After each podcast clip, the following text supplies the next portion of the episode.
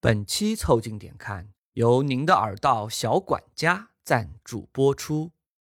减少噪声，保护听力，做好保健，听见将来。とりあえず外へ出て行きましょうまっすぐでほらまっすぐで凑近点看，批示没干。这是宇宙模特公司的三个小兄弟为你带来了一个向往摸鱼、寻找观点的都市生活观察播客。我是李挺，一个伴着海浪入睡的胖子。我是包张浩，一个正在招人的年轻人。我是江科，一个刚下班已经想闭麦的中年人。有招人的 呀？我也招人的呀，哎呦呦呦，好好好，真的，我们俩都在招 人啊！这我个们真招人，真招人，真招人！真的真的，我突然现在很缺人，真的不。开玩笑，不开玩笑，真的招人，真的。欢迎大家加入我们。你们可以在各大播客平台、微信公众号关注、订阅、凑近点看，这样你就不会错过我们的任何更新。如果听到什么地方让你脑洞大开、深以为然，也请别忘了为我们三键三连、评论、转发，并且标记为喜欢的单集。如果你想和更多凑近点看的 amigo 们深入交流、共享摸鱼时光，也可以加入到我们的微信群里来，只要微信搜索拼音“宇宙模特”，添加小助理，很快就可以加入到我们中来喽！快来玩吧！青色に変わるでなぜ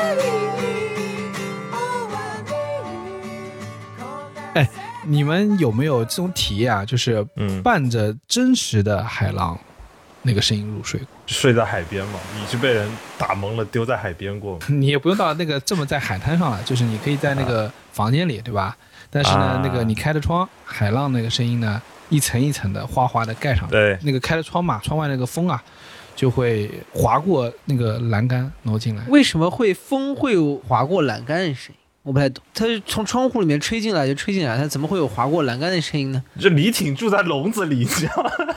对对，外面是阳台嘛，那阳台嗯旁边不是有那个栏杆嘛，然后风划过，它会有有一点点，就是风吹过来哗哗哗，中间带了一个 wing 的那个声音，啊，就那个剑鞘刀把，出那个拔剑出鞘，wing。你的那个有一点点睡眠的环境真的是很奇怪，睡在了海边，有一排刀把，我懂了，你在幻想自己是一个来自冲绳的武士，是吧？啊正在海边冥想，然后把自己心爱的武器放在了窗边， 对啊，他又要在海 边嘛，然后又要啊又要有那个剑鞘的声音，懂了？对，这样子，如果小偷缓缓的爬进了他的床边，就会直接被他的刀扎到，那我为什么不放玻璃 片啊？那就会有风缓缓吹过玻璃的声音，嗯就是合理你不觉得那种就是在那个状态下你入睡啊特别舒服？啊，舒适的声音。对，你都不用特别急躁的说我要睡着，你那个感觉嗯你就这样缓着躺着也挺舒服。可以挂个风嗯铃，就挺哎好，对的。对哎，对是的。呃但是我觉得啊，风铃是这样的，风铃不能在海边的房子。啊，对，因为它会叫得非常的焦躁。，对，风铃有时候在海边就会有点太猛了。风铃是适合在树林里的小木屋里挂的，对，一点微风，普吉岛那个那个楼上是有风铃，有的对不对？有的有风铃的，嗯嗯，哎，那个去巴厘岛做 SPA 什么之类的，就会给你模拟一个风铃声，或者现在国内那个那种 SPA 那种就是呃，或者是按摩的地方，说什么泰式按摩什么的，嗯给弄个风铃，就感觉你就在那儿。不了解，不了不解，了解，不清楚哎。不呦了解， 嗯，那你们下次试试呀、 真的有吗？啊有的，有的，有的。啊，不方便去， 记者以身体不适为由退了出去。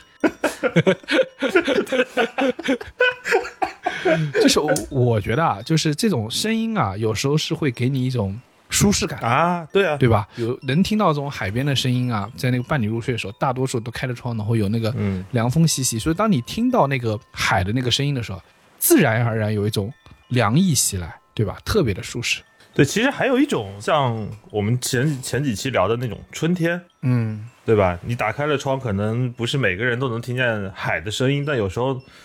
现在也不多。小时候能听见鸟叫的声音，啊，对对，嗯那个你们听过那种不一样的那种鸟叫，就是春天的鸟叫，就是哦零星的几声叽喳喳那种像声音啊，对的吧，偶尔的。我听过那种倦鸟归巢的声音，我靠，你怎么判断它是倦鸟啊？就是下班了，你是怎么知道它是回家了吗？是个下班点，他们也下班了，啊，说不定他们刚上工呢。 对啊， 不是啊，对我跟你的说这样，就是应该是麻雀。我小时候呢，呃，每天就是从外面回家，嗯，路过那条路旁边都是梧桐树，然后在那个树上呢，就是每天到傍晚那个时分啊，天已经橙黄色的时候啊，就会嗯冲稀里哗啦、稀里哗啦、稀里哗啦，就漫天一片的那个声音。啊，对对对对啊，这个小时候有有，就是不一是啊片的鸟，你这个呢，上来先说海，然后呢，现在又说鸟，你确定你不是在说“惊涛拍岸处，雀鸟栖枝头”吗？啊，就有这句，说的不是是一件事。有这句，有这句，有这句，有这句。有这但是有这我说这个倦鸟归巢啊，你当时的状态下，你听的时候，你会觉得有点烦。你骑着自行车从那个，我当时不知道他们是雀鸟，我以为是开工的鸟。你不觉得他们叫的巨他妈整齐，然后还挺大声是有点像那个叫什么什么理发店上班之前，啊？对的，出操了，你就出槽了啊！一二三四，没有那对么的整齐，很杂乱的。偷你鸟我的感觉是什么呢？我的感觉是他们回来之后大概知道我家在这儿，具体我的床是哪个呢？我也分不大清楚。回来之后，哎呦，你怎么也在我床上？走开，这我的。然后这个叽里喳啦叽里喳啦在吵这些事儿。我懂了，就大家刚回宿 舍，正在相互串门唠嗑呢。 刚回宿舍，刚回宿舍，哎，啊哎非常像，非常像。对的说你包间好，你怎么坐我床上？我你床坐一下怎么了？对啊少对女对块对，肉我了。我还吃你泡面嘞，真的是。什么时候吃泡面？老坛酸菜面毒死你！哇就是这么个意思。你说这个声音，我有一个声音其实很喜欢，就是你们有在热带生活过，就会知道这种热带雨林气候啊，会有那种滂沱大雨的声音。我在新加坡上高中的时候，那个时候特别喜欢有那种就突然瓢泼大雨，就是世界瞬间就安静了，啊因为为什么呢？其实很吵。就是那个，因为大雨滂沱之后，你会突然发现天地间其他的声音就听不太清了。啊，大雨的噪音会遮蔽其他的。对你，什么鸟叫啦，然后其他的你能想到的什么车的声音啊，什么都没有了，就天地之间就啪激烈的这个暴雨把所有的事情都赶走，你会进入一种心流，嗯，对吧？就是好像你就专注在一个这样的一个空间当中，而且呢，你也知道这个大雨因为它很激烈，所以会你会感到有一些畅快。而且往往这个雨呢，它一般热带雨林气候不会持续太久，下个八小嗯时，啪结束。所以你会觉得好像在刚才那段时间里面，整个城市的喧嚣被按了个暂停，嗯就这个状态很好。而且在南方有一个说法，就是下雨下够大的话，我们会说这场雨下透了。啊，对的，也就是说，你听着这个声，你会感觉到马上舒适的清凉就要来了。来劲了。对，而啊且对就的是它结束之舒服后，了你就会会有一阵雨后的这个清凉，嗯，其实就会让人觉得哎很舒畅，对 吧？树上的鸟也是被泼了一脸水的，嗯，它是一点都不舒畅。它是鸟生气鸟是崩溃，废话，家被人偷了呀！对上一秒刚吃了老坛酸菜面，现在汤都被泡了， 毒性解除。鄂尔基说这个有一只搏击的海燕啊，就是这个状态。我怎么想象的感觉是，你偷吃我的老坛酸菜面，我把洗脚水泼你脸上，真的，我发现是一个味儿， 有没有一种可能，我们淋到的水其实都是鸟的洗脚水？ 其实我小时候觉得很舒服的声音是那种有人间烟火的 那个总归是的，对的。小时候楼下有早市，现在很少了。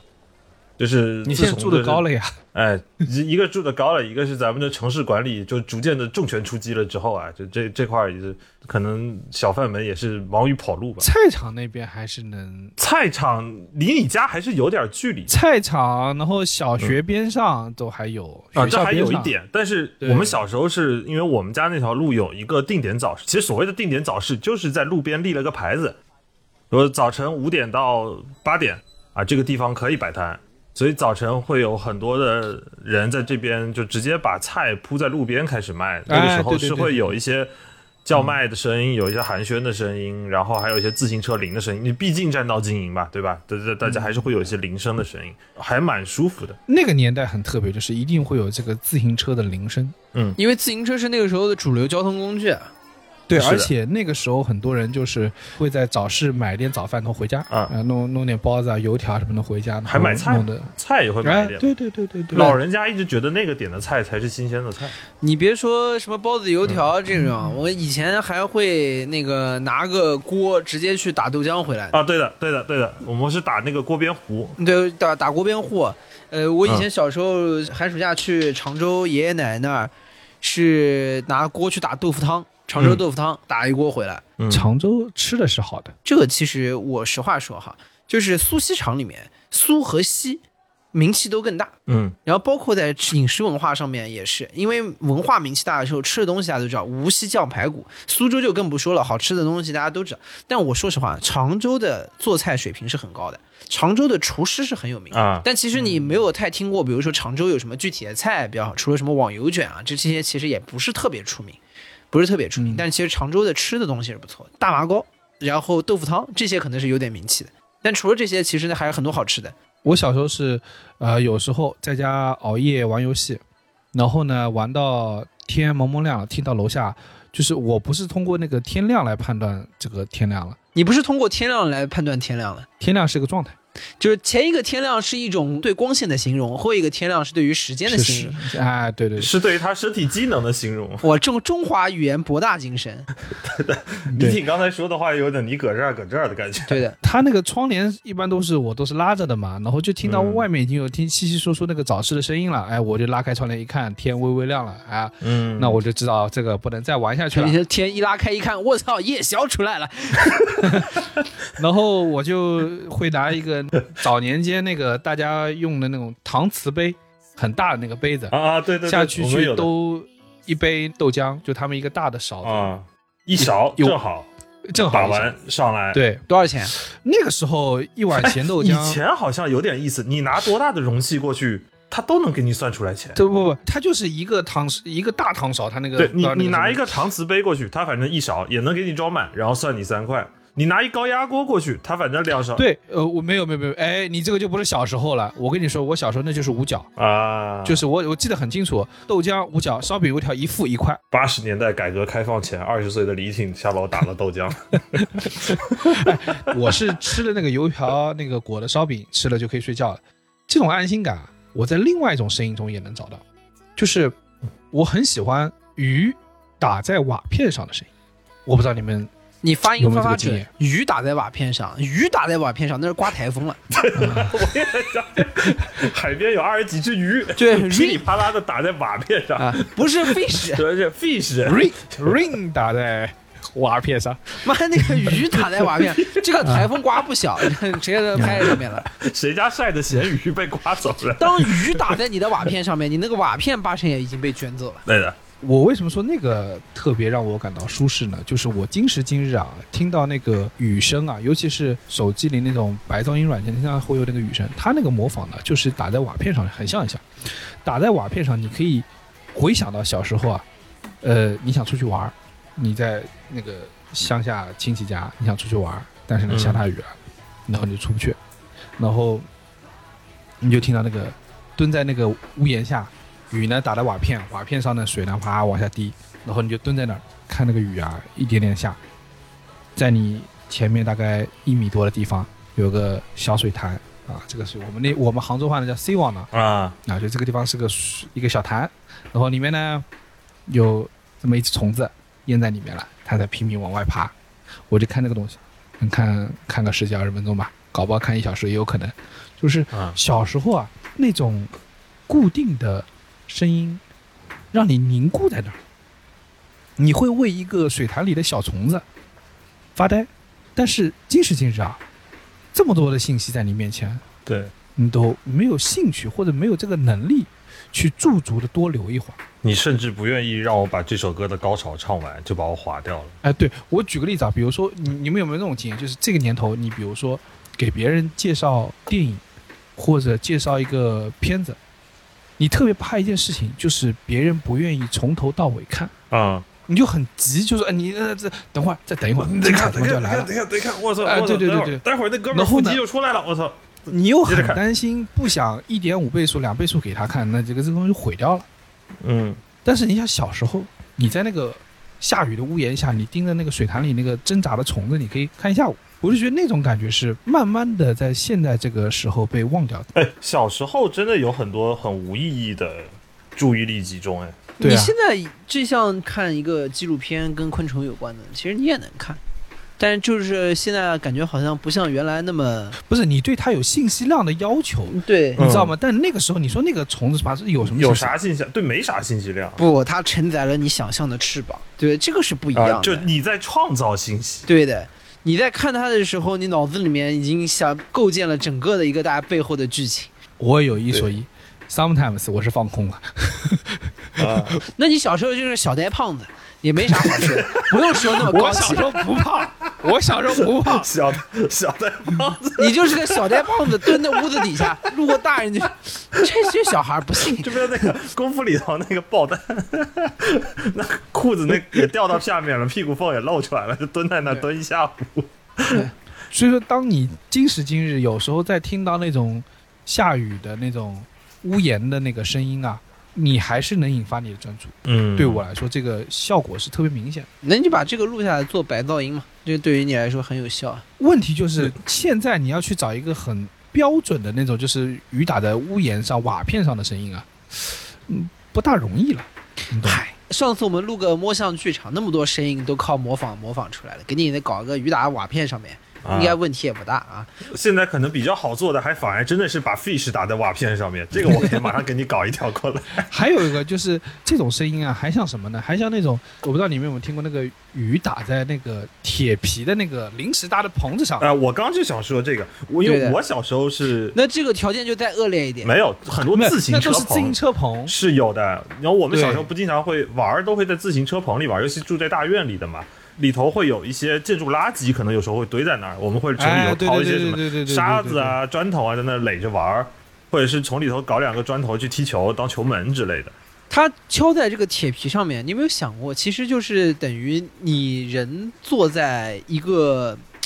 骨皮下面，对，因为雨打在铁皮上，铁皮会会震，你知道吗？它会对在啊那嗡对嗡。然后你想啊，比如说你这次打的时候，你不那个鼓锤是用的像刷子一样的东西，刷子一样的。啊它，是刷在上面，不是跟雨打在上面的一个感觉差不多吗？只是演奏的时候你是坐在外面这个听，你在小的时候你是直接坐在你是鼓坐里在听鼓里头啊，对的，你觉得自己是个蚁人，你们看那个《情书》里啊，你就知道，就是在那种日本的那个中学啊什么之类的，就是他们有个传统，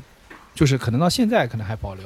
你要跟心仪的学长姐表白，你是要嗯在那个自行车棚那边表白的，就等他来，回声大嘛，呃，有音响效果。也不用那么也不要啊那么想，一般就是你找两个小姐妹给你撑个场面，然后等到学长来啦，然后过去说、学长，我能跟你交往吗？然后对吧？然后学长然后这个自行车棚里面就会想出交往吗？交往吗？交往吗？往吗？往吗？妈妈妈。嗯，然后那个自行车棚塌了，外面站了一百万个人，说整活成功， 然后然后你这是山 东，我跟你说，神经病啊！振聋发聩， 我跟你说，这个《西游记》里面形容那个四大天王出现的时候，就是大概是这样的一个声音，就一个人说了以后，无数个人会有这个回应。你是做学长的，你本来去拿自行车，然后莫名其妙四大天王站在你四 大面天王前，说这学长，你今天必须给我交往， 不然我就叫我兄弟给你摁在山底下。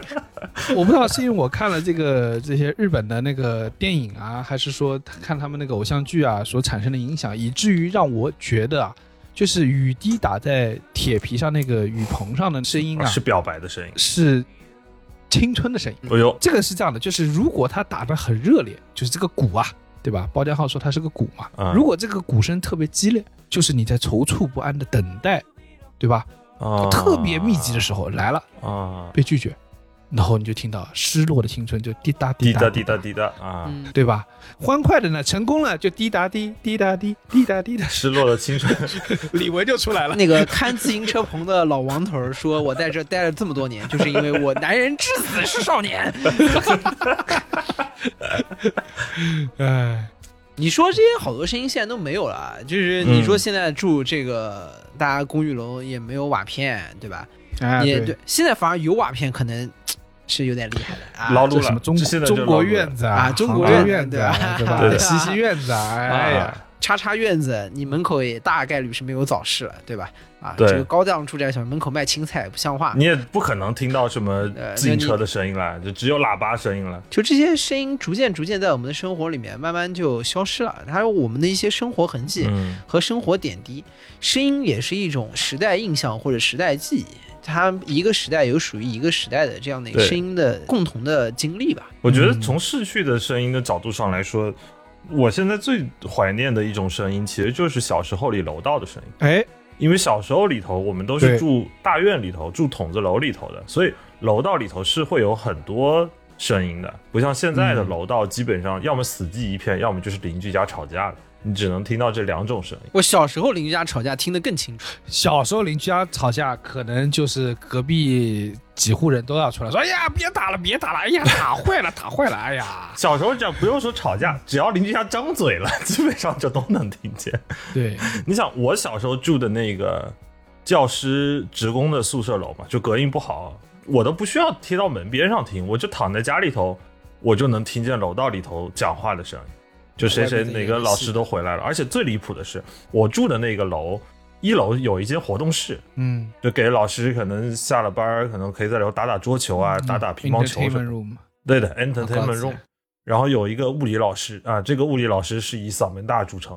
就他上课的时候，他在四楼上物理课，你在三楼也都能听见他在教什么的那种。他每次打乒乓球的时候都会哀嚎。萨拉波娃，对 的，哎，对，是萨拉布娃那个萨拉布娃，南版萨拉布福娃。州沙拉布啊，他只要哀嚎，我就知道活动室开门了。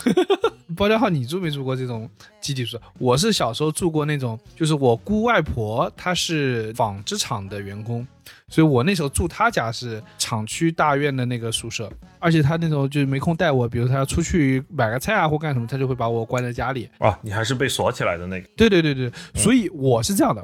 我那我那个声音它，因为它那个不是说那个筒子楼啊，我是那种一层一层的那种宿舍啊，嗯，它就是声音是没有那么容易听到，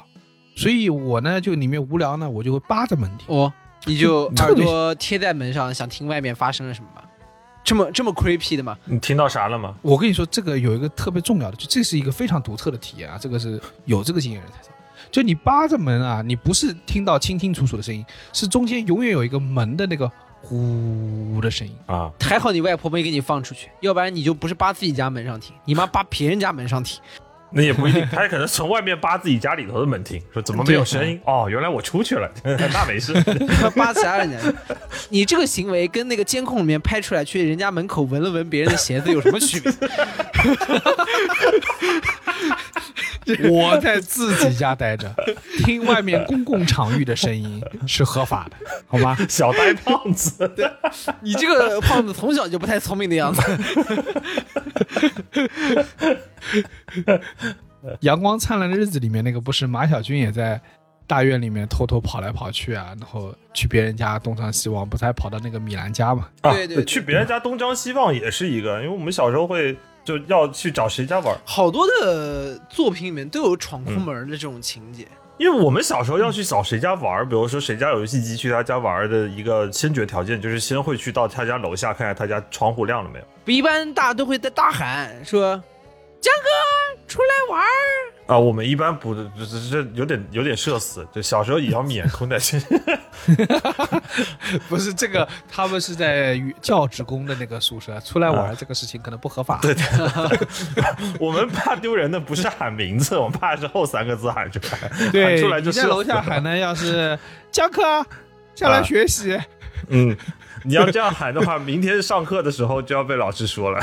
说我看着你长大的呀，你现在还天天在那边就知道玩儿， 哈哈，昨天还在我家楼下喊， 你以为我不知道啊？你扒着门啊，我跟你说，你能听到很多有意思的东西。我觉得嗯最明显就是我那时候特别喜欢听到打篮球的声音，就是楼下那个啊，对场地上。对对，因为那个就是你知道，哥们儿回来了，哥们儿回来了，可以下去玩了。我今时今日都觉得那个打篮球的声音一出来，就觉得特别的令人兴奋，你知道吗？哦对，我前两天在公司那个园区，中午摸了摸篮球，我就在那个走去篮球场的路上拍了两下，哎呦，把我同事给吓死，哎呦，嗯别别别别，这样就摸鱼叮叮的就被发现了。啊，但是我呢，就是忍不住，我就觉得我很想听那个篮球，就是不是篮球场啊，就是篮球打那个地面的声音，那 个嗯，嘣嘣嗯嘣的那个声音，我觉得特别的让人开心。！”你这人挺可怕的，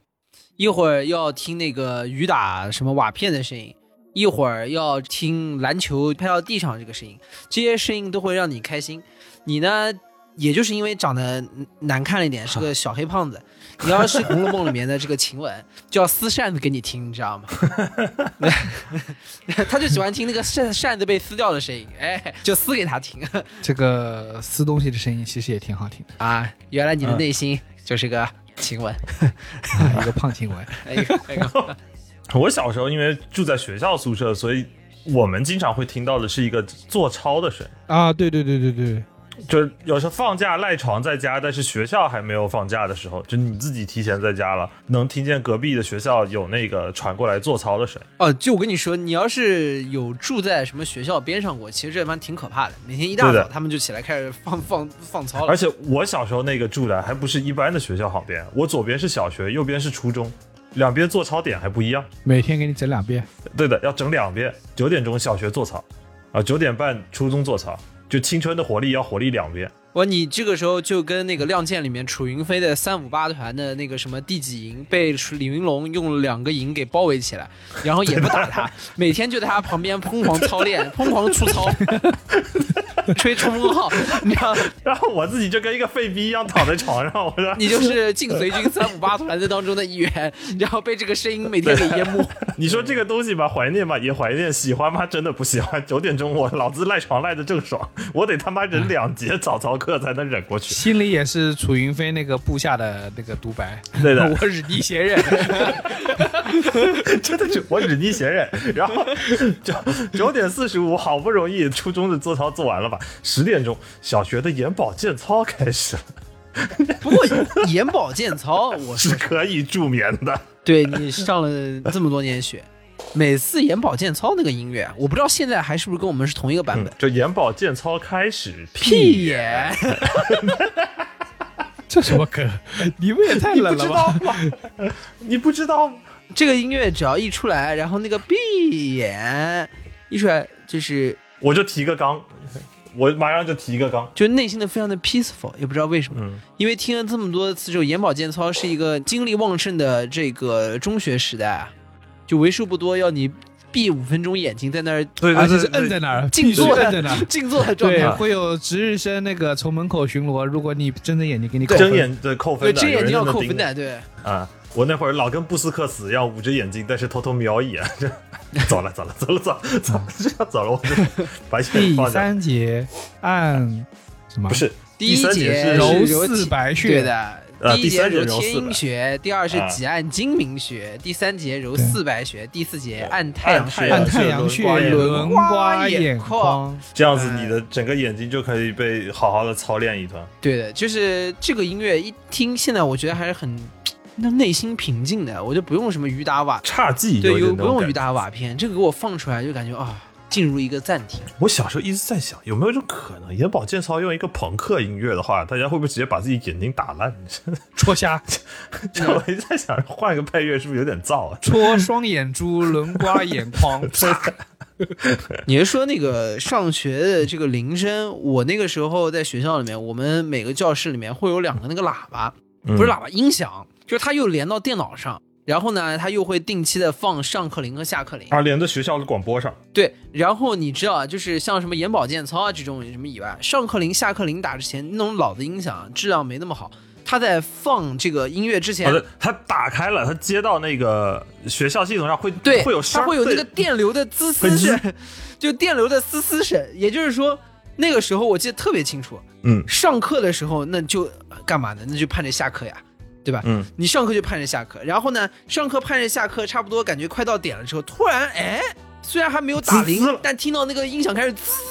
那个我声操，音出舒来服了，了，舒服了，哎，舒服可以，了，要下课了，要下课他了，开激始动预了，热了，激动开了，始激预动热了，我操，就浑身的这个劲儿就就人没掉有下来动，血开始流了，已经。对，尤其是那个时候，比如说上午的最后一节课，要中午去食堂吃饭了，然后呢，这个第一你也盼着吃饭，第二你更盼着下课。这个时候，这个音响突然滋一下，有的同学已经就忍不住了，在那个铃还没有打响之前，已经嗖一下就窜出了教室，你知道吗？ 那个时候我不知道为什么大家会有一个迷思。就是大家非要这个从教学楼一路狂奔，狂奔去食堂，去排那些这个热门窗口。那个时候其实也会有这个网红排队，对网红排队的概念，就是虽然现在像上海啊，那个 blue 包子、小蓝瓶过来，大家都玩命排。我记得时候学校最热门的窗口是铁板饭窗口，啊，对，然后嗯。就那段时间，每天中午最后一节课，只要那个音响发出滋的声音，大家然后有一群人的这个腿就跟上了发条一样，嗖就窜了出去，我操！然后就是为了铁板饭而狂奔这个叫做巴布洛夫狗效应。这 我也把这个包家浩这个学校有点问题的，就是只要但凡有一点什么 动静，风他只要们所有一人就顿会狂 蹭脸。上一次说你们下课打球也他妈狂奔，吃饭也他 妈狂狂奔奔，只要有动静就他妈狂奔，真的就是巴甫洛夫高中，我操！幼年战狼培训 巴甫洛营，夫高中，不是，而且那个时候真战啊狼，我记得那个上学的那段时间啊，好像正好是什么钓鱼岛什么争端，你知道吧？然后那个时候正好也是。啊，保钓。对，然后正好有保钓，然后呢，还是一个会有一些 Flash 的这个作品，然后开始在网上流传，当中就有一些 Flash 的什么爱国歌曲，嗯然后后来不知道为什么那个好像怎么唱的，保卫什么钓鱼岛还是之类的，然后我记得特别清楚啊，当当年去冲锋吃铁板饭的队伍当中，我也是一个，因为你想。愿意为了铁板饭， 你也是一个而狂奔的人，多少有点热血情怀。嗯就不知道有谁在狂奔队伍里面大喊了一声“保卫铁板饭”， 然后所有人跟着一起喊啊“保卫铁板饭”，然后就跟着跑了， 你们真的是保卫吧？你是包围铁板饭，把铁板饭揪出来。这是主无意义的学生运动，你知道吗？铁板饭暴动， 哎，真的真的就有一些声音啊，就真的听完以后，生理上是会有一些，就真的生理上是会有一些变化的。就比如有时候说晚上七点钟听见新闻联播的声音，呃，对，啊，要吃噔饭了，噔噔噔噔噔，马上就饿了。啊，饿了，就是这也巴甫洛夫狗 效应。这是巴甫洛夫效应 嗯哎你们吃饭真的晚嘞对。我们爸妈都是有正经工作的，他啊，们回确来实都是确实，确实我们父母是上班的，而而且就就算你不开始吃，也是吃一半的时间嘛，就或刚开始吃的时间。 然后到天气预报那个 开始打嗝噔噔噔 噔吃饱了，宇宇宙唱完，对不对？这个音乐一出来 马上饱了。啊， 对对，而且一定要听着这个声音，听完了以后才愿意出门遛弯。我觉得杭州人民和你们不一样，我们都是要抓紧在幺八幺八黄金眼之前把饭 吃完的。 然后大家一起坐在店里，就配都配不 来，然后容易影响吃饭是吧？不然明天就没有和邻居的那个谈资了你知道啊，吧说辞，所说以辞幺八幺八黄金眼之前饭一定要吃完，所以十八点十八分之前饭一定要啊，要上桌，要上桌不不不要吃完，啊要正襟危坐开始靠吃。专心的看天德池里丢东 西，不能受到影响。我跟你说，就是这些东西啊，它都是有一种集体生活的安全感。啊！是我们刚刚说的这些什么，又是筒子楼啊、学校啊，一群对人在家里吃饭、看电视啊，这种。哪怕它小到一个家的单位，它也是一个集体政务。嗯你想那个时候全家一块平，对的现在全家一堆平，对啊，吧一个房房间好几台平。对的，但只对吧人只有你一个，对吧？你只能跟小爱同学一起看。我那天看的新的车厂出的车，就是电动车，我的个乖！天，现在这个一辆车里面恨不得给你摆八块屏幕， 真是！我坐在那个车后座，我跟你说，我都不知道我眼睛往哪看。对的， 那你看，这就是啊，我们现在已经，哪怕是一家人，你要让小孩跟大人在同看一块屏幕，同看一个新闻节目，仿佛是很难的一件事情。那个还还是可以看嗯幺八幺八黄金眼，幺八黄金那好看 呀，那啊是的呀。确实。而且好这个看的东西呀只有电视播呀，对吧？据说最近 B 站也播， 有也有直播有很之前就有很多人剪，你知道你们觉得小时候一家人看，也就是没有一个摄像头拍下来，不然的话，那可能就是最早的 reaction，就是一排人看着幺八幺八的黄金眼，然后互相去聊集体生活。有意思的点就在于一家人看这个东西，然后产生一些谈资。其实重点不是在看，嗯对，是的，所谓的就是从一家人到一个楼道的人，对吧？到一个厂区宿舍的人，嗯，你会觉得我们刚才所说那种声音的所给你带来的舒适感，是源自于小时候的一种安全对的感觉。对，包括我们在聊到说这种这种安全感的消失，我们现在孤独生活觉得说很虚无，也是因为这种陪伴、这种聊天的氛围消失了，这种集体生活的氛围消失。因为你看的东西还是可以看，你甚至可以在 B 站看，你不需要等到十八点十八分去看，对你几点十八分都能看。呃，就是互相之间，你要让大家在谋合到某一个时间点、某一个时时区，大家去做同一件事情，在今时今日其实是变困难了，对对对吧？对，只有线上拉会能够实现这种事情。哎，我刚刚就想说，你只有发会邀才行，我跟你说。啊所以大家先要看弹幕 呀，因为孤独呀。啊对，我觉得弹幕也是，弹幕也是，对啊，就因为弹幕就有点陪伴嘛，对就是那个弹幕突然特别厚的时候，就类似于啊，全楼道的人呀都出来了， 都在看这个，就是 B 站弹幕经常会，就刚开始的时候上面都会写嘛，什么 什么一一千个人不睡觉，嗯，对吧？两千个人不睡觉，他其实就是在寻找这种共同去欣赏一个声音的陪伴感。所以这说明啊，就是舒适和安全感的很多时候这种来源，就包括就我啊本身是特别害怕没有声音，嗯，有声音的时候呢，即使一个人也没有那么害怕。对，你想想小时候啊，你如果家里没声音，嗯，你就会比较容易开始找找爸找妈什么之类的。家里没人，突然有个声音，不把你吓死。你去，所以说，哎，你看这也很恐怖啊，嗯，对不对？始终有种孤立无援的感觉，所以这个时候你最最简单的驱逐恐惧或驱逐这种孤独的方式，就是把电视机打开。对对对对，对哦就是我刚才说的，因为就是你没有声音的情况下，你人当然当然也不是说你没有声音人就死了，就是但是你没有声音的情况下，你只能感知到你自己的存在，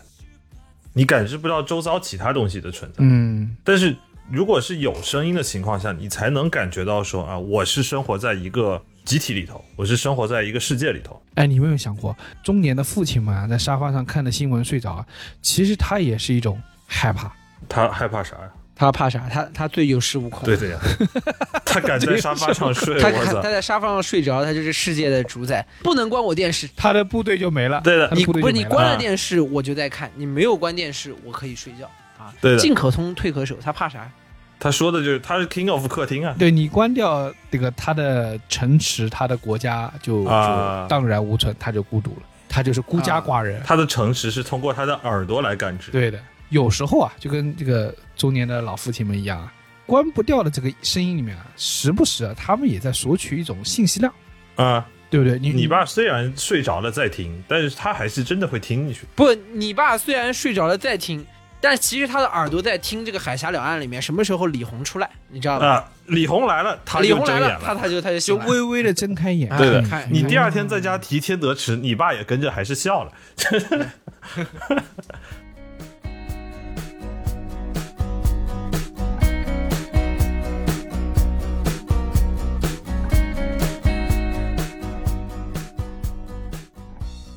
就是因为我在外面基本上是戴耳机，就只要我是保持一个移动的状态，我基本上都是戴着耳机。就像你刚才说，就是提供你自己 BGM 嘛，是不是我的 BGM 不重要，它它得有声儿，但是要是没有旋律呢，我就感觉自己就跟没穿裤子没什么区别，就跟相相对来说嗯没穿裤子羞耻心会更小一点，但是一定要有声音，真但假是？也就是说，你如果裸体戴耳机出门，你会感觉相对自信， 相对自信，呃穿了衣服没戴耳机要相对好一些，是吧对？所以相他对出去自信会一点捂着耳朵，啊，哎对的对，啊，毕竟对的你裸体出门戴了耳机之后，把只要把脸捂上，也也不影响。嗯。但是如果你没戴耳机出去，你就感觉捂在哪里都好像有一点空落落的。哎，但是如果我要是比如说走在路上，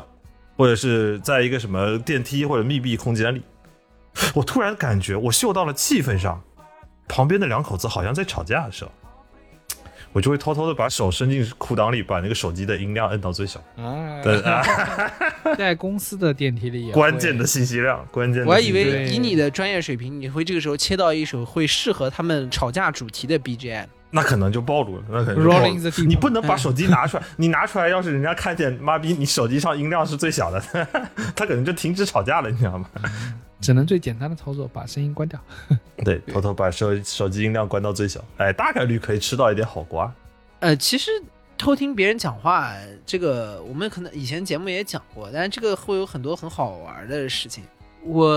有一次也是一四年、一五年那会儿，我那个时候还在录《奇葩说》第一季的时候，我有一次在北京的地铁上，就前面有人在看《奇葩说》，嗯，而且看的还是我那一集，我还听到了自己讲我话的，哎呦，然后我就在他背后哎呦，嗯深藏功与名，这还深藏功，这他没认出你吗？深藏他功没有转过来，没有转过来，对的，你把你的脸贴到他手机旁边，他说看这儿，看这儿， 看这对说你看，嗯然后问他你知道 安利吗？儿啊，那然后然后下地铁找另外一帮人看，继续找其他看奇葩说的人， 一天成了好多单。这事儿还挺妙的，就是我还还有过一次，就是这种，就是突然听到跟自己有关的那个话题。我记得有一年回国去打比赛，然后在应该是香港机场转机，嗯然后呢，我记得很清楚，呃，我跟李挺还有另外几个人去在转机的时候想去买大家乐吃，然后就在那个 food court 里面就是去买东西吃。嗯然后呢，坐下来吃东西的时候呢，就听到背后有有一群人也在讨论，好像跟我们差不多的那个辩题。就是你也知道，辩题一般讨论的内容啊，都是一些奇奇怪怪的题目，什么台湾第四核电站要不要商业运转啊，这种你感觉八辈子也想不跟你毫无关联的一个一个题目。哎，你听完这鬼事儿，怎么也会这有人鬼在事还有人还有聊？人在聊呢？怎么会有正常人在聊这种事情？ 对，然后这个时候你想说也太巧了，回头一看，哎呦，也是一群看起来跟我们神色差不多的人，拿着电脑在那儿敲法敲法敲法，然后相互讨论。哎，这个仔细凑过去一听，我靠，是新国大那几个人，分别应该就是。什么王韵脚啊，英说啊， 就是就是这帮老等会伙儿要计，答， 啊等会儿要答。就是那个时候第一次遇到他们。你你这有点像那个《灌篮高手》的时候，不是那个湘北啊全国打大赛全国什大么的赛，对对对对，对樱木花道偷听到自己的对手在那边聊什么湘北，没听过这个队伍。啊，对，啊，包家浩，对对啊你当时就差点要 cosplay 樱木花道去把樱什么 樱硕的脑袋撞一下，后来想到了樱硕的戳根儿，还是考后来考考虑到对方的考大上概上一个对脑方的袋，块头，对对。一个脑袋大概有我 有我俩大。包家浩又变回了包家浩，你们在那个路边听别人说话，我跟你说，有时候是很有意思的，就是你不是故意听，但有几句话就会穿到你耳朵里。嗯我有次在台南，我在那儿晚上吃夜宵，那个热炒店，我就听到旁边一对台南的小夫妻， 在讨论正在台湾第四核电站应不应该商业运转。 你说有你们也打谁踢啊？没有他们，哎，你要他们讨论这个还真能聊聊，对吧？但他们在讨论的就是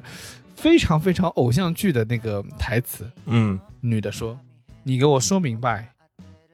我究竟是嫁给你，还是嫁给你的妈 妈？为什么你什么事情都要这听普她通话， 这他妈很幺八幺八。？”然后那个男人就说：“也不是啦，你不要这样想啊。” 然后那个女的说：“我真的受够了。” 就，然后那男人说：“没有啦，我跟你结婚的时候就说好都听你的。”哎，刚才我说的就是这种对话的时候，我就会把手伸进裤裆，然后把手机的音量关掉。 我跟你说，就是那时候感觉到，这个台湾人过得还真挺偶像剧的，你知道吧？他这个日子过的啊，这种这种台词能说的像模像样的，你知道吧？对话下去是吧？对，嗯，我都听对的你的。然后那女的怎么说？哎你说， 我不记得，大概就是我真的是受够了啦。我哦受够了。啊那你都听我的，为什么不把票投给应该要商业运转？ 靠背了，这下真的靠背，但是台湾第四核电站真的不能运转了，它很危 险，很危险，台湾人民的生命都命系于此 啦。都是你的阴谋啦。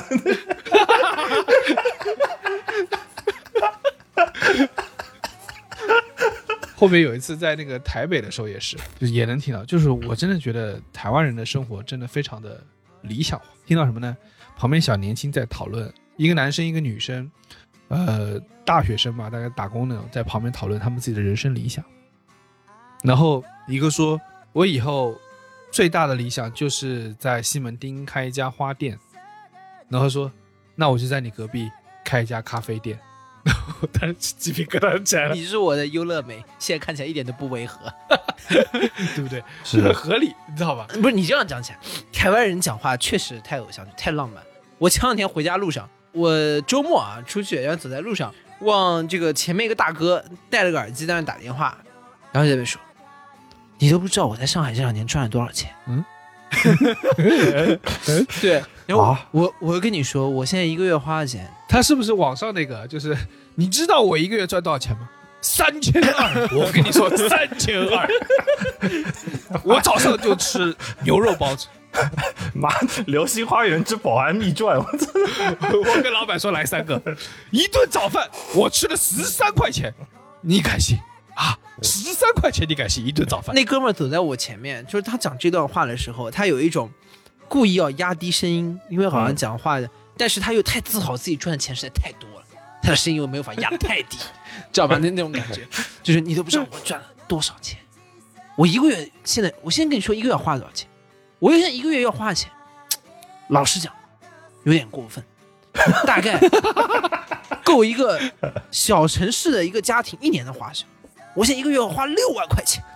哇，嘞嘞嘞嘞！我这时候就又把耳机给关掉，这手插在头哎上，，这个不管赚多少钱啊，说话的方式和那个三千二的大哥都差它不多本，质上是一样的。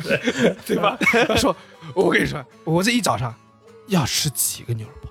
三个牛肉包，一家一般人一家人就吃三个牛肉包，我一个人吃，有钱就是 好。妈的，消费主义荼毒了，我操！ 路上偷听人讲话真的 是，虽然不太礼貌， 但真的很哎有趣。不，因为我我心里一直是这么想的，就是我心里头跟路上说话的人默默的达成了一个社会契约，就是只要能够在公共场合说出来的东西，大概率应该是公共场合的人是可以听的对，啊。就是说的很高级，对吧？土话说就你有脸说，我就有脸听，就是就是是这样。不，但你们发现，就这种关心，就是或者偶尔注意到耳边信息量这件事情啊，在现在越来越少。 嗯，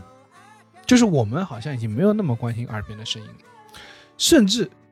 我们每天好像有各种各样的杂音在耳边，以至于我们现在要让自己平静下来、专注起来，嗯你还得搞个白噪音。啊，是的，好多人现在想睡觉还要弄点，你刚才说的那什么风声雨声，好多人睡觉还要专门载一个 A P P，哎呦呦呦！读书声深深入耳，哎，为什么没有人用读书声啊？ 挺恐怖的，那个挺催眠的。不是有很多人就拿那个考研的课程，就是睡觉时候放着听。啊 abandon abandon 对的 abandon， ，abandon，就是都是睡在 abandon 了。真的 abandon 呃后面那个词是什么？没有人知道的。 上班的时候就会用那个专注软件，就是如果要写文档，我就会戴耳机弄搞那个专注软件。 abandon 的后面一个词好像是 abnormal，哇哦，哇哦变态啊！哇哦 没记你你这个变态，你已经跑赢了中国百分之九十五的基民，对吧？ 那个专 注 A P P 里面啊，就是它赚钱的方法就是把那个白噪不同的白噪音卖给你，其中有几个白噪音，想想其实也挺离谱，有巴黎的咖啡馆，巴黎的咖啡馆和你楼下的咖啡馆，请问有什么不一样的声音？楼下的咖啡馆说的是杭州话，我楼下大概讲上海 话，浓着啊咖啡杯呃啊，吃 c o f 听起来差不浓多咖。啡吃吃。你巴黎咖啡吧还是什么？还蹦珠啊吧？对，嗯，然后时纽约时代广 场，和上海人民公园有什么区别？那那不是 的，纽约时代广场不相亲，不相亲。时代纽约时代广场，Look at my son, graduate from good school。 Property no mortgage。哇操！那那 King of the New York，我操 Employee of IBM， ，Donald Trump。那纽约时代广场和其他的广场到底有什么区别？你听下来能听出来吗？就是比较车水马龙，很乱。但是呢，它这个乱呢是恒定的乱。啊，嗯，我猜测呢，就是每个城市也有都有这么几个地方吧，就是一直都有人。对，啊但是我就说这个噪音与白噪音之间的区别，啊有时候是已经很难让人区分了，你知道吧？你说纽约时代广场它到底是个噪音还是白噪音？啊这其实就是你听的这个东西到底烦不烦躁。就有一些声音，你听的是会肯定是会烦躁的。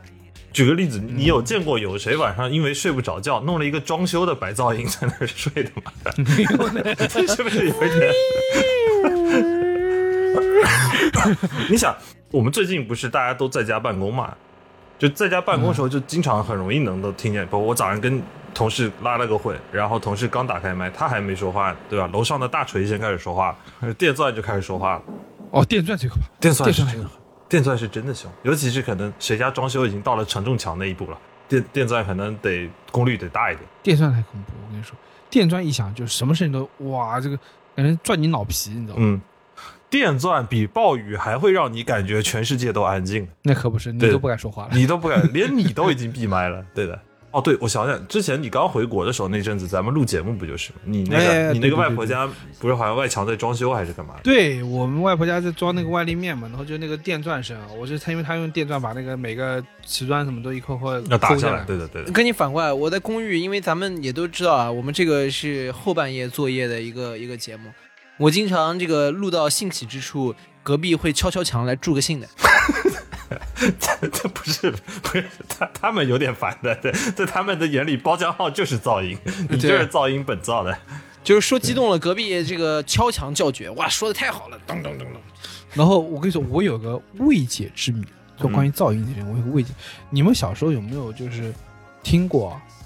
国道边晚上的声音？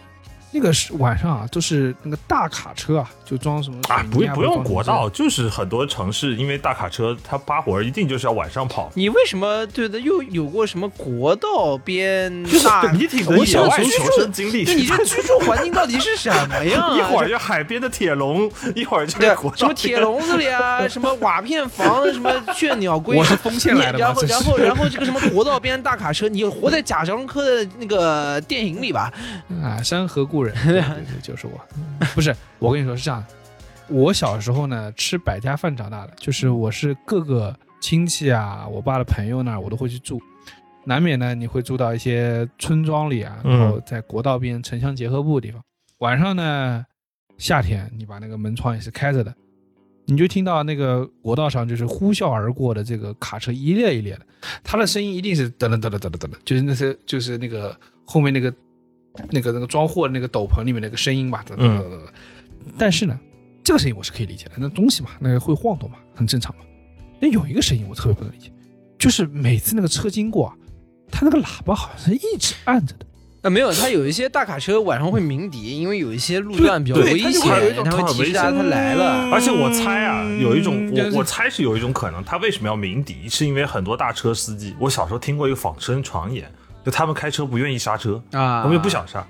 就就他希望匀速或者是尽量快，第一尽量快的能够把这个活儿跑完，第二就是他不太想刹车，所以就是只要能不停的地方，他就摁着喇叭跑。啊就你不要去跟这些马路王者去对线，所以就会像李挺新的那种情况，就有一个大喇叭大喇叭车全程是摁着喇叭跑。我我小时候对对这个事情是极度困惑的。啊我说这马路上也没人啊，国道大半夜也没啥人啊，而且那个年代你知道吧，那个年代国道晚上也没灯，啊那就更那确实是更要开着喇叭。这一路按过去它不嫌吵嘛。他还怕路边真的冒出来一个人呢，那黑灯瞎火，说实话撞着了他也。谁知道呢？万一你就蹲在马路边上看个小腿肠子的石头，看然后入神，然后等着那个小虫子飞出来， 这时候一个大卡车赶过来， 他不按喇叭谁按喇叭？ 怎么那小虫子跟你说快跑？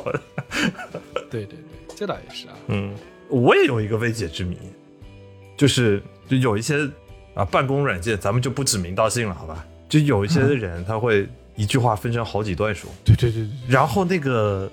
叮的声音啊，就像大车的喇叭一样，它他妈连起来了。它比那个更急躁，因为一般你下班后啊，还有那个周末啊，你听到那个叮叮那个那个声音是很恐怖的。噔噔噔，而且，就你刚才说把那个话分段说啊，你就就会变成叮铃叮铃叮铃，就是你以为啊这公司要倒闭了，我跟你说，啊，紧急来通知你，你知道吗？你不不处理一下这公司对完，了。出大事。对他只把一段话分开说。 念诗嘛，而且我我们算是怎么讲，就算是办公体验还比较好的，因为我们有专门的办公软件，我们不在微信办公。其实对于很多还在使用微信办公的人来讲，微信的声音就会让他们焦虑，焦虑的很严重。嗯所以嗯你同时又开了很多群，然后这里头有的群是办公的群，有的群又是你什么网购的一个什么网红的群、种草的群，然后他盯起来了，你也不知道是哪个群找你，他甚至就会产生一种非常严重的焦虑，是对手机的焦虑，就是看到这个就很害怕、很心慌。对，你说这种状态就是身边有那种你会让你烦躁的声音，然后它就是你包它围不着你停然后你关不掉它。对的，它不停。你说噪音这个事情，我觉得啊，你看微信啊或者办公软件啊，这呈现一种状态，就是发现我们身边身处的这个环境，不光是我们听到的，嗯，事实上我们在经受的这个讯息环境，它也是充满着噪音。对你简单来说，就是你想微信的声音，它本质上来讲是个提示音，是提示你有新消息了。但是你现在发现，你微信的一百次提示音里头，真正值得你去看的，真正能够称之为消息的，似乎就凤毛麟角。剩下的时时间，微信的声音就是噪音，我把很多对声音都是关掉的。但关掉又怕漏掉重要的信息。对的，就是你人活在噪音里头，你已经很难去辨别，在现在这个时代，什么样的声音是重要的声音，什么样的声音是值得我去花注意力的声音。所以我甚至有点怀念那个那个什么公众号刚刚出来，就是方兴未艾的时候，就是还是很多人认真在经营他的号的时候，这个很多东西是真实的，让人触动。好多内容平台早期然后都会让人有这种感觉，好多内容平台早期的时候是等于有质量的或者有温度的，就是嗯不是、对，不是有固定套路和这样的流水化作业的。这么说就是在大量的机构介入之前，它有一个野蛮的真实感。嗯，我理解是这样，其实你再往前推更早的这个微博的早期，还有博客早期，博客的早期，嗯这个时候可能会有很多很真的东西。我前两天看十三幺啊，就是许志远这个采访高圆圆，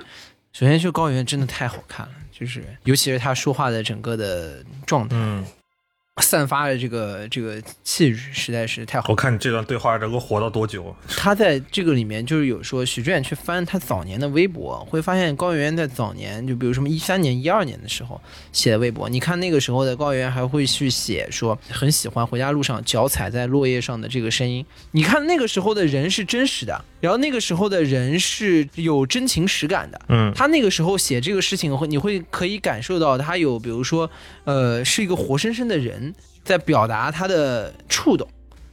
现在在微博上面，但凡有谁写这个事情，可能就是一个内容的这样的营造，就是这样的这个真诚不在了，这很多的声音就变成了这种机械化的噪音。对，有文案了，开始有什么固定的工作室在帮你运营了，你再也见不到那一句他妈的我最烦装逼的人了。对啊， 每年大家开始会怀念的一句话，其实就是在怀念这种真诚的声音嘛。我觉得现在可能，嗯，播客还是有一些这个特质的，对，就是因为还是有非常就是。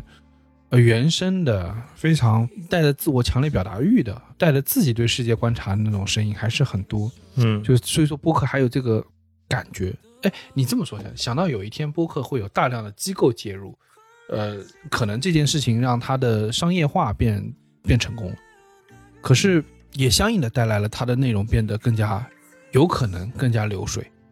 更加缺乏温度。大部分的内容形态都逐渐是会有这样的趋势。对，而且你你稍微泛化一点，我们不说播客，你就说长音频，长音频里头有这么样的一个存在啊，就是配音啊，配音读有声书啊，然后说一些新闻啊，嗯读稿子 啊，我觉得啊这个状态它和那 A M B N B 都有点像。嗯，早年的时候，大家就是想说我去你家住一下，或者是是我去一个哎，一个人有个大的 house，然后他哎在海边给你楼个两间房间，你住一住，每天早上给你做做早饭，聊聊天，认识一下陌生人。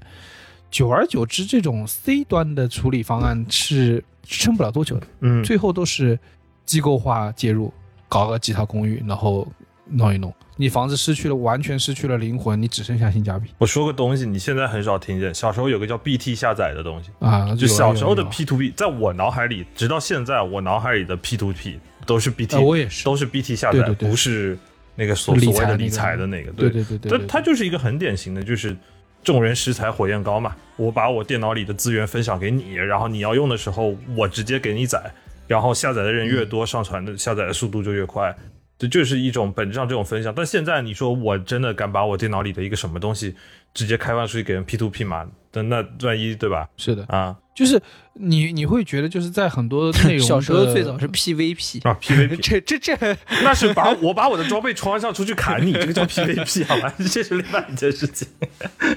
我就说，现在其实很多时候我们很难像播客一样去挖掘，或者是去听到一些非常真实、有温度的声音嗯啊，或者是信息。但是呢，同样这个状态呢，也跟我自己相关，就是我能去播客听，可问题是我好像也没有那么多时间去把那些播客一个个都听掉。嗯，得倍速嘛，真诚的声音得花点时间听啊。是的，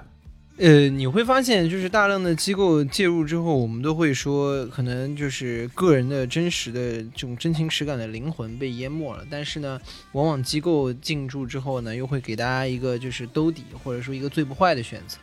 就你对听到的东西至少不会太烂，对，然后但是我们往往又会觉得啊，这是不是失去了灵魂？但也难说啊。就是我们可能还对播客有点执念，啊但是你看很多现在大的信息平台，我们包围的那些机构所生产的东西，真的下限有保证。你看，你点开微博那些什么热搜什么的，我觉得微博都不是那么明显，因为微博还有很多真人在说话。我觉得最明显是什么？是知乎。啊、你看那个知乎严选里那个东西是什么鬼啊？对啊，抖音嘛，抖就音是好多营你销找号了也是这样专业的人来回答问题，结果回答了什么东西啊？对我最近不是在看一些装修的信息嘛，那这其实点开来，它的回答就是一篇广告。对嗯当大家不是出于真心的分享，而是出于某一种目的的话，那一定会是用最小的成本能换取最大的这个收益。对对这个事情怎么把它变大，或者是平台做大了，怎么能保持这样真实的声音？其实我觉得是有个悖论的。它会陷对，它会陷入一个怪圈，就是平台不断的在降低人们生产内容的成本，用各种，比如抖音上你可以听到大量的机器人，然后用读稿的声音，然后就说什么十种绝对不能吃的食物，吃了你就完蛋了。它其实本质上就是一个有声的知乎嘛，有有声的烂知乎，还不是有声的好知乎。什么我小丽的男朋友是谁？然后就开始对讲解，电因为影你。这样子数据是好看了，我促进了很多投稿，我平台里头内容丰富了，但实际上就全是这种没有意义的噪音噪音。我觉得是他就是假装成信息的信息。，对，而当人们就是长期泡在这样噪音的平台里头，就会出现噪音变成了主流的声音，就是好像是你看现在的微博的也也不算现在微博热搜整改过，前一阵子被搞了。以前微博的热搜，你点开来前五全是什么结婚啊、离婚啊、绯闻啊、分手，啊，对对对对对，关我什么事情？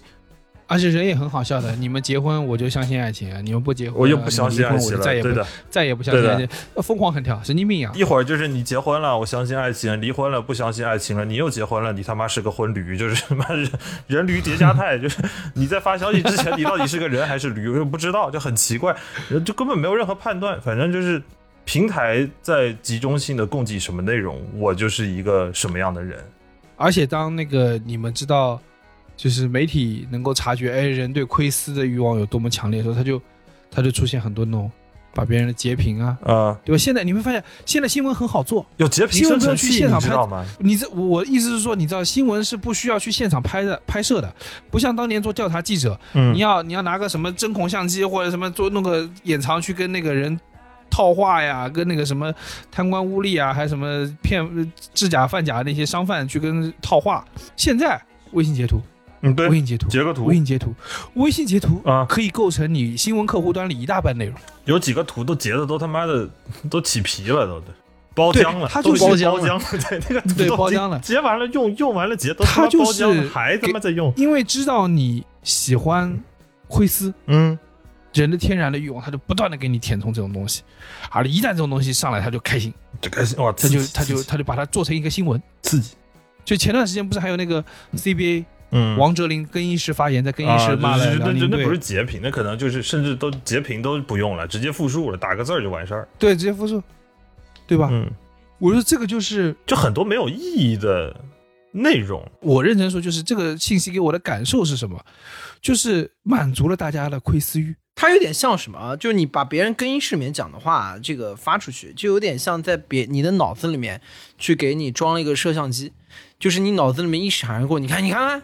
这个啊脑子里面想了一个什么东西我，就说它不是个好哎，东西，对对对对对，有点像这样的一个概念。但我觉得它虽然不是完全相同啊，就更衣室里面内容和你单纯在脑子里面想还是又多了一步，但是它也是在一个这个私下的这个空间里面的一些东西。不应该进到公共的对场域里面。场场域里面，因为一码归一码，就是很多的事情这个论行不论心嘛。你在这个里面，比如说脑子里面谁没闪过一个，对吧？什么样的什么样的这个念头，对吧？你不但你不能审查每个人在脑子里面的各种的回路里面出现什么样，这是一个会出现一个人人自危、是，人人的就很惶恐的这样的一个一个世界。对，而且这个这个武器变得强大之后，它对所有人的那个监控是无所不在的。就是你知道，本来在那个，比如说在本雅明的那个理论里面，这种大众媒体它承担的角色，本来应该是提供在公共领域中更多有效的信息，以帮助你在你的生活中提供生活的指导或决策。但最后，它沦为了一种信息消费。再最后，它现在已经不光是这个信息与你的生活毫无联系，毫无关系，它只是满足你一个简单的欲望。但是铺天盖地，你身边的那些信息就仿佛像晚上国道边呼啸而过那些卡车一样，那车跟你一点关系都没有，但是那声音就你挡不住，就进到你耳朵里。我觉得这是现在我们看舆论的那种状态，我们被这种信息包围了。就是《美丽新世界》当中的一点嘛，会输出大量的让人想看毫无意义的信息，充斥着你的脑子。嗯，然而，事情本身是什么样，这件事情其实已经可能没有那么重要了。就哪怕你不要说什么各种微博热搜了，现在就是还有一个令人很虚无的点在于，大家都知道现在国际局势不好，对吧？嗯在打仗，那在打仗的同时的时候，你会发现，这是一场大家都说的什么 TikTok 战争或者新媒体战争。大量的这个战场现场的视频，就立马被传到了各种的这个呃这社个交媒相体互的上社交社交媒体上。但你会突然发现也很虚无，就按理说你想的是说，那我第一时间我可以看到这个战场上的每时每刻的景象，但你会发现，你看到的真相也是碎片的，是真相的嗯一部分。但是我们不得不说啊，真相的一部分，首先它不是真相的整体，而且真相的一部分或者是一个现场的片段，它甚至都不能称之为真相，嗯，对吧？因为一个片段是可能被断章取义的，它应该只是一个信息，它并不能够说啊，这个就是事实。对，它会是半断章取义的，或者是说是不全面的，对吧？然后甚至还有很多错乱的，把以前的一些什么样的视频，你随便加了啊几哎个字，对对嗯对，哎，说现在是怎么怎么，哎，马上立马就就传播出去，所以你会发现这是一个会让人更加虚无的这样的一个状态。当我们掌握了这样的一些技术和工具之后，它并没有让你们离跟真相离得更近，而是说用大量这样更多的你想看的信息充斥了这个空间。所以你看，一部分的新新闻会更多的强调，比如说乌克兰纳粹啊、亚速营啊，说你们怎么不不不不制裁他；另外一部分，你看到也是很荒唐，就是呃，比如说《Times》就《时代周刊》上一期的那个封面，就是一张普京的脸，然后把他从那个嘴巴那边划拉开一道，然后里面是个希特勒的胡子。嗯我其实觉得到目前为止，我看过比较有趣的，也不叫有趣吧，我看来相对来说比较，呃，不带什么色彩，比较坦诚讨论的一篇文章是什么呢？是讨论普京到底脸上打了什么玻尿酸。这个是我目前看起来就是我觉得是在整个事件当中相对比较客观这个的讨论，还有延伸了一下嗯，， 呃，延伸了一下，就是各国政要这个，尤其是这个各种这个男性政要都做了怎样的医美，我觉得那篇文章还是很有意思的。我我觉得这个事情真的是很荒诞。你说，在以前战争是一个非常严肃的事情，但可能现在也是因为他妈的战争在 TikTok 上传播的原因，所有人在讨论的都是些什么战争、流血，划着划着信息流突然冒出来一个泽连斯基二零一五年跳的一段艳舞，然后然后然后看到我操这。这个比上面好看多了，然后再往下翻翻翻，战争流血，战争流血，俄罗斯没有麦当劳吃了。我操，这他妈太狠了吧！ 这，你这所有人的重点就非常的娱乐化。就是是这样的，就是他在大众媒体给大家塑造了一个拟态空间，在这个拟态空间当中，你是信息的主宰，因为对于每个个体来说，你接收的信息，现在的技术完全可以做到以你为中心，或者是你以为你以你为中心是可以做到的。那你就在这个当中，你会非常的沉溺啊，你会难以自拔，你是在这个里面不断的去陷入这样的一个循环。就是噪音太多，你已经拨不开噪音了。对，就是你既在噪音之中，你也在制造噪音。对的，啊，而且我跟你说，我觉得有个冷知识，就是非常讽刺的，就是一八五三年，人类第一次通过大众媒体报道前线的战争，也是在同一片战场，那就是克里米亚战争。嗯，对手啊，当然不是乌克兰，但是是英法和俄罗斯。就是，然后你也想不到，一八五三年，现在二零二二年，一百七十多年过去，还是两百七十多年过去，人类竟然停留在原地。我觉得两百多年了，就是大众媒体的发展啊，就我们一度会觉得是肯定是日新月异、更新换代、不可同日而语的一个状态。但是好像在时至今日，就是过了一个我们人类集体极度乐观的这样的一个阶段之后啊，反回过头来看，好像大众媒体没有让我们离真相哪怕近那么小小的一步，因为曾几何时，你会以为你不了解真相，是因为你的信息是被遮蔽了，你是被蒙蔽的，嗯，是因为信息传的不够彻快，传的不够准确，画面不够清晰，声音不够嘹亮。你会觉得当中有人是掌握了信息的，但是他为了某种目的来欺骗你，而你无法识破。嗯，嗯这是你以前觉得，这是我们技术的瓶颈和局限。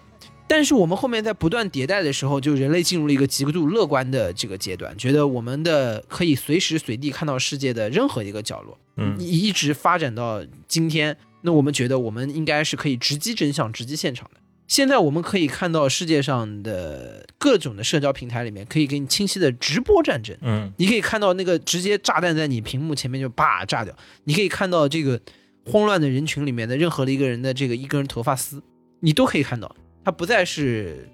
有有距离和阻隔的。但还有一个问题就出现了，就是你不知道这是是真的假的，对啊，是不是没以前的片段嗯，重新再放，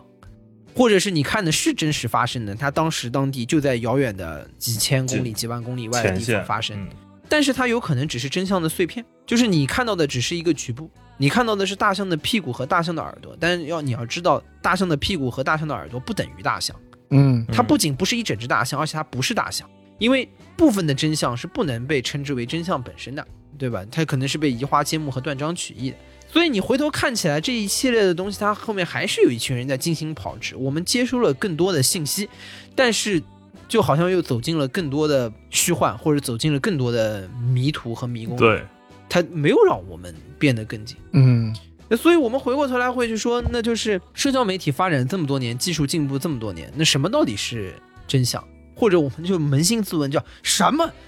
到底是他妈的真相， 对吧？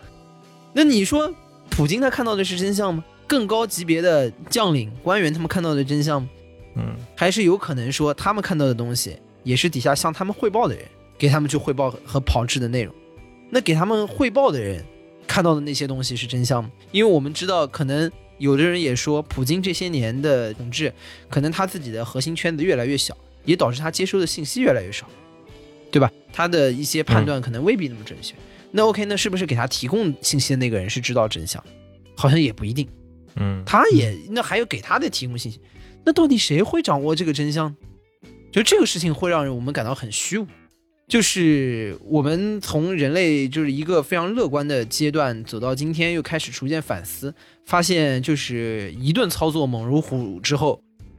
那人还是搁在原地。不要问，问就是反思。就我们做了很多的操作，说做了很多设备的升级，最后站在原地，你依然看不清真相，而接收到的是一堆你关都关不掉的各种噪音，在对你超高分贝、超高频率的轰炸，这是一个我觉得现在虚无的状态。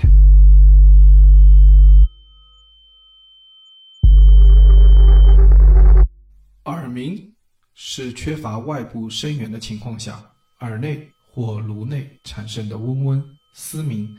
等不成形的异常声，也可能是幻觉。这种声音感觉可以是一种或一种以上，并且持续一定的时间。很多时候，这是动脉中流动的血液搏动的声音，与心跳频率同步。大多数情况是单侧的，并且按压同侧的颈动脉，耳鸣会消失或者显著减轻。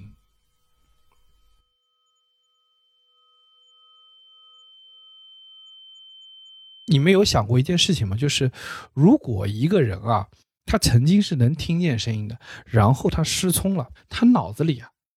呃，到底能不能重新想起那些声音，就是放出那种声音在脑子里？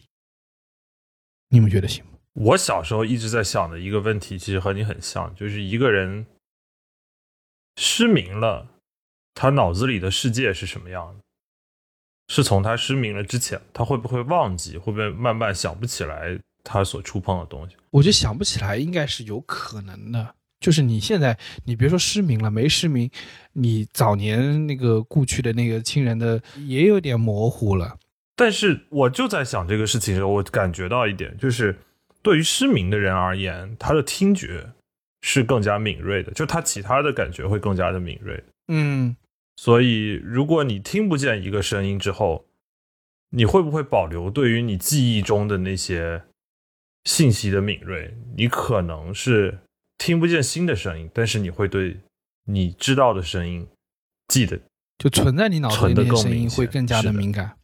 我就好奇，比如说像贝多芬，他那个听不见以后，他失聪了嗯以后，他是知道如何去编写一一个优美的曲子，还是说他脑中是能想起不同的旋律、不同的音符所凑起来的，因此他能编出一首美丽的曲子？到底是哪个？是他拥有了这个技术，还是他脑中也能听到那个声音？他脑子里面是有的。他最后他是脑子里面有了之后，然后他不是用嘴咬着一个嗯棍子，然后想去去验证嘛，嗯，去感受那个声音的震动。嗯，来感受这个声音的这个状态。其实我在想，用一个比较浪漫的想法，也许就是因为他不再有其他的噪音影响之后，他能够更快的去接近他脑海中那一段完美的旋律的样子。 Sind die großen Wurf gelungen, eines Freundes Freund zu sein? Wer ein tolles Heil errungen, wiesche seinen Juden an. Wer auf nur eine Seele sein, der auf den Leben Lust, wo wenn's die Geburt nicht stehlen, meinen Sieg aus diesem Buch. 以上就是本期凑近点看的全部内容，感谢收听。更多需要你凑近点看内容，你可以在微博搜索宇宙模特公司 UMC，宇宙模特公司 UMC，微信搜索凑近点看，关注我们的公众号，点击菜单栏里的购买中边，还可以进入到我们的小店里激情购买。另外，除了小宇宙，你在 QQ 音乐、网易云音乐、汽水、Apple Podcasts、Spotify、喜马拉雅搜索凑近点看，也都可以找到我们。欢迎你给我们留言投稿，当然我们也不一定采用。以上